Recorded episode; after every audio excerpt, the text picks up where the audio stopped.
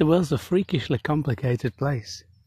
I set off this morning thinking, okay, um, what enters my mind? And as I was walking, I was thinking, oh, there's, uh, I don't know, a grate, there's a paving stone, there's a plant, there's a, you know, something else, something else. And then I was thinking, well, there's what those things mean to me, like you know what associations they have. So you look at a grate and you think of like uh, I don't know the sewers, and you think of the water going down to the sea, and you think of fishes and etc. etc. So like there's associations. Then I was thinking like there's um, which is like associations, but like memories.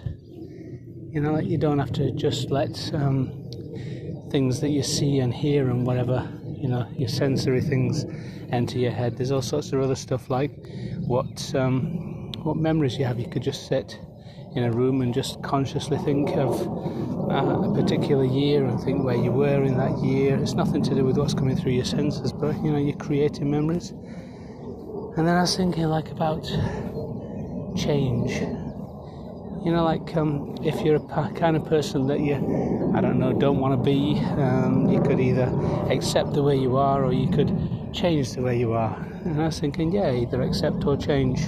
But then I was thinking, like, um, there's more than that. You can actually create who you are, not just change according to what happens to you, you know, in a reactive way, but you can actually proactively um, create um, thoughts, create a, a world that you want. You can build.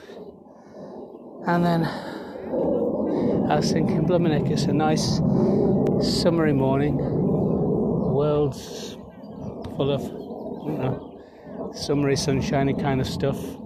Uh, and so, why am I thinking about all this difficult stuff? And so I stopped.